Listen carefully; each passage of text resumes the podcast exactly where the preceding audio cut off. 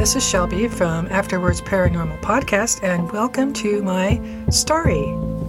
In episode three, I had a writing prompt for everyone about the cemetery rules. It was to pick one of the rules about do's and don'ts in the cemetery and write a what if story if you broke that rule. I chose don't wear new shoes in the cemetery. I don't profess to be a great writer, but I do enjoy the writing process, taking an idea and just going with it. So that's really what this story is. Writing to me is a process. It's not some mysterious talent that you're just born with. It's storytelling. We all tell stories to each other all the time. Even, guess what I did this weekend? Or the weirdest thing happened to me on the way to work. Writing is simply putting stories on paper. There are techniques, yes, to make your story interesting, but you can learn those. How do I know? I taught English and creative writing to junior high kids of all abilities and levels. And if they can do it, so can anyone. Why am I telling you this? Because I want you to send me your stories. Don't worry about how you write. Just send me a story. The purpose of After Words Paranormal is to share haunting stories. Don't be intimidated by the fact that you didn't wake up Stephen King this morning. Just tell your stories. They don't have to be long. They don't have to be written. Just send them in. Please. You can post them on our Facebook page or you can send them to afterwordsstories at gmail.com. And that's A F T E R W O R D S S T O R I E S. Don't be shy. Okay, that's enough of my pep talk. Now, my story New Shoes.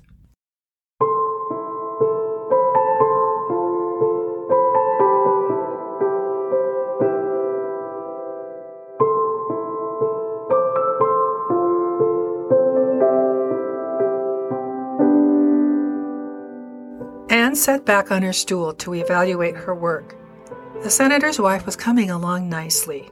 She had chosen a spring palette for her, and the results were better than she'd expected. The poor woman had come in so sallow, thin, and fragile, like a baby bird frozen to death. But what did Anne expect? It had been cancer, after all. No hair, not even eyebrows, and her eyes had been so sunken into the skeletal sockets they seemed swallowed by her skull. Anne did not linger on the appearance of her corpse, but instead summoned up a memory of her she'd seen on TV standing with her newly elected husband on a stage covered with confetti and balloons. She was radiant that night, and even though she'd voted for the other guy, Anne was impressed by Mrs. Riley's beauty and class. That's the image she kept in her mind all while doing her makeup that radiance, that life. She had injected filler to restore her face to its former shape, carefully penciled on realistic eyebrows, and chosen a wig that was an exact match to her hair. She'd done it all from a photograph provided by the family and added her own small touches like a dab of darker lipstick in the middle of her lower lip. She looked classy, and Anne smiled down at her and said, There now, isn't that better, Mrs. Riley? You look very pretty. Yes, she does, Anne. Anne whirled around to see her boss, Mrs. Larkin, standing in the doorway. You really have a gift. It's as if you've gotten to know her, who she was as a person. It's true of all your clients. Thank you, said Anne quietly. It's important to make them look peaceful, not sick, frightened, or sad like they were at the end. Mrs. Larkin nodded in agreement. Well, I'm very pleased with your work. This is an extremely important funeral for us. The senator is wealthy, influential, and has lots of wealthy and influential friends. They will all be here this evening for the service. If we make a good impression, I'm sure more of business will come from that bunch. It means more income and perhaps even a raise for you, Anne. Anne smiled back at her. Mrs. L was always pushing for the upper crust clients. Anne knew money was important, but Mrs. L's greedy attitude sometimes caused a twist in the pit of Anne's stomach. Well, help Sue get Mrs. Riley ready, then dress yourself for the service this evening. What will you be wearing, dear? All staff were expected to attend all services at the mortuary, Mrs. L thought it gave a more professional appearance. That gray dress there on the hanger. Mrs. Larkin marched over and examined it. Anne added hastily, It has a silk neckerchief as well. I see. Very well. And shoes? These I have on. They were black Mary Janes with a low heel. She'd had them forever, and they were comfortable and simple. Hmm. One would wish for something a little bit more elegant, dear. These are the only black shoes I have, sorry. Mrs. Larkin sighed and said, Well, the service doesn't start until five o'clock. That will give you time to find something nicer. She gestured toward Mrs. Riley. Get her dressed. Sue is running late. She turned quickly and strode down the hall towards the stairs. The Riley family had brought in a sky blue wool suit and silk shirt for Mrs. Riley. She didn't usually have to dress the clients, but Anne dressed her with care, trying not to feel the heat in her cheeks brought on by Mrs. Larkin's admonishments. Who cared about shoes at a funeral? Everyone should be occupied with the deceased, not checking out each other's shoes. Speaking of shoes, Anne had not found any for Mrs. Riley. She stood with her hands on her hips. Had they forgotten? Griping at you again? Anne recognized the voice of Sue Larkin, Mrs. Larkin's oldest daughter. She was a chubbier, calmer version of her mother. She rolled the coffin in next to the table. Shoes. I have to get new shoes before the service. Yeah, she's really on about this one. She wants us all there looking sharp. Got to get in good with the deep pockets. Don't get new shoes. Go to the second-hand store. She won't know. Anne smiled. That's a great idea. Oh, do you know if she has shoes? She indicated Mrs. Riley. Shoes? The dead are not usually buried with shoes. No one sees their feet in the coffin. Oh, I've never put them in the coffin. I had no idea. Anne felt a little odd about it. They aren't likely to get up and walk anywhere. Sue winked and smiled. Together they got Mrs. Riley in her coffin, arranged her nicely, and took her upstairs to the chapel. Anne only had two hours for shoe shopping. She had no luck at the thrift store, but found an inexpensive pair at a knockoff department store. They had stiletto heels and pinched her left foot, but time was running out and she couldn't be picky. The funeral was only for family and close friends, around 30 people total. They were definitely the rich and richer. Before the service, they swooned around like black swans on a pond, and Mrs. L smarmed her way through them, offering tissues and business cards to everyone. The funeral was two hours long. Anne was on her feet most of the time, handing out programs and psalm books and offering tissues to the weeping. At the end, her feet were on fire. She got a bit of rest on the drive to the cemetery, but had to stand for the graveside service because Mrs. L insisted that the mortuary stand united directly behind the family. She fought to stay upright as her heels kept sinking into the grass. Just wobble professionally, she thought. Lovely shoes. A raspy feminine voice whispered beside her. She turned to say thank you, but the person closest to her was a man. She turned around and looked behind her. No one was there. The shoes. I want them. The voice breathed against her ear this time. Her hand shot up to her ear so suddenly the man next to her shot her a puzzled look. Give them to me. Give them to My me. My feet are bare. My feet are bare. Now it was two voices overlapping each other. Anne whirled around to the left. Nothing. She whirled to the right and saw Mrs. L glaring at her. Mrs. L mouthed the words, Be still. Anne snapped back into position, her face stinging with embarrassment. The remainder of the service went smoothly and the mourners drifted away. Mrs. L's comforting arm was draped across the senator's back like an octopus's tentacle.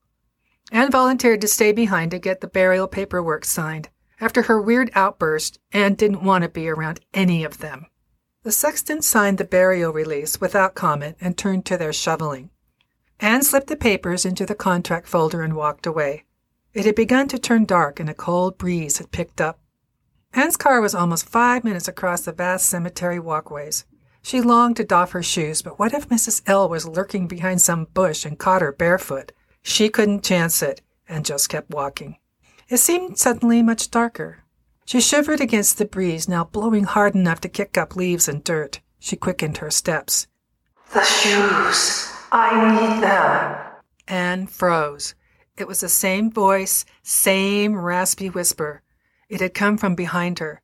It had to be someone playing a joke, someone in the cemetery having a laugh, maybe one of the sextons. She turned back sharply and said, This isn't funny. You might have gotten me fired today but there was no one on the walkway. Then she saw them. Women. A dozen women standing among the headstones. Filmy white silhouettes against the black night. They stared Anne down with their smoky eyeless sockets. Shoes, came the voice again. Now all their voices joined together, randomly repeating the words over and over. Shoes, want, shoes, them, want, shoes, them, want, I need them. I need them, I need them. Anne turned around to run, but was met with more ghastly figures taking up the chant. Shoes, mine, mine, mine, shoes, want, mine, them, mine, them, shoes, I need them, I need them, shoes. God, they were everywhere. Anne covered her ears, squeezed her eyes shut, and dropped to the walkway. She held the contract folder up like a shield. It was no use. The voices were inside her head, whispering louder and louder. All right, all right, take the damn things. Anne pulled off her shoes one at a time and flung them at the misty figures. There, there you are. Her last words landed on an empty cemetery. The women were gone. All was silent. A night bird gave a soft coo, and Anne jumped up and ran. She reached her car and with fumbling fingers unlocked it, slid into the seat, and slammed the door. Safe. She was safe. Only then did she dare look back. Nothing. Just the dark and peaceful dead. Perhaps it had been her imagination. She should go back, retrieve the shoes, and no one would be the wiser. Mine. I need them. She could still hear their voices. Leave the shoes. They really weren't hers any more. She'd given them to the women. She put the key in the ignition, gunned the motor, and sped off into the night. If she had to buy them herself, she would never let any of her clients go into the ground without shoes again. The next day, the groundskeepers found two black shoes embedded in the grass between the graves of Mrs. Morris, 1945 to 2009, and Mrs. Williams, 1926 to 1997. What should we do with them? They're brand new, said one, poking at them with his shovel. Put 'em in the box with the others. They get taken to Goodwill said the other. What a waste, said the first. Don't people know not to wear new shoes in the cemetery? He dug in the earth, and the shoes came up in a shovel full of sod. All fashion and no sense. That's what I have to say about it. The other man took the shoes and threw them unceremoniously into the wheelbarrow.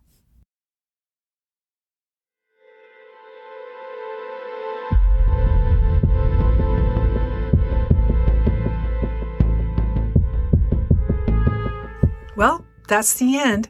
I hope you like the story.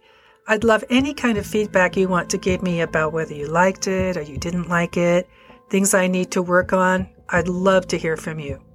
Remember that you can do those prompts anytime you want. I've got them listed on the Facebook page and on our website. The story can be anywhere from a few lines of an idea that you might have or a story. Thanks for listening. And if you haven't, please listen and subscribe to our podcast, After Words Paranormal, where you will find more creepy fun. That's all from me, your host Shelby. And remember, I always leave the last words for you.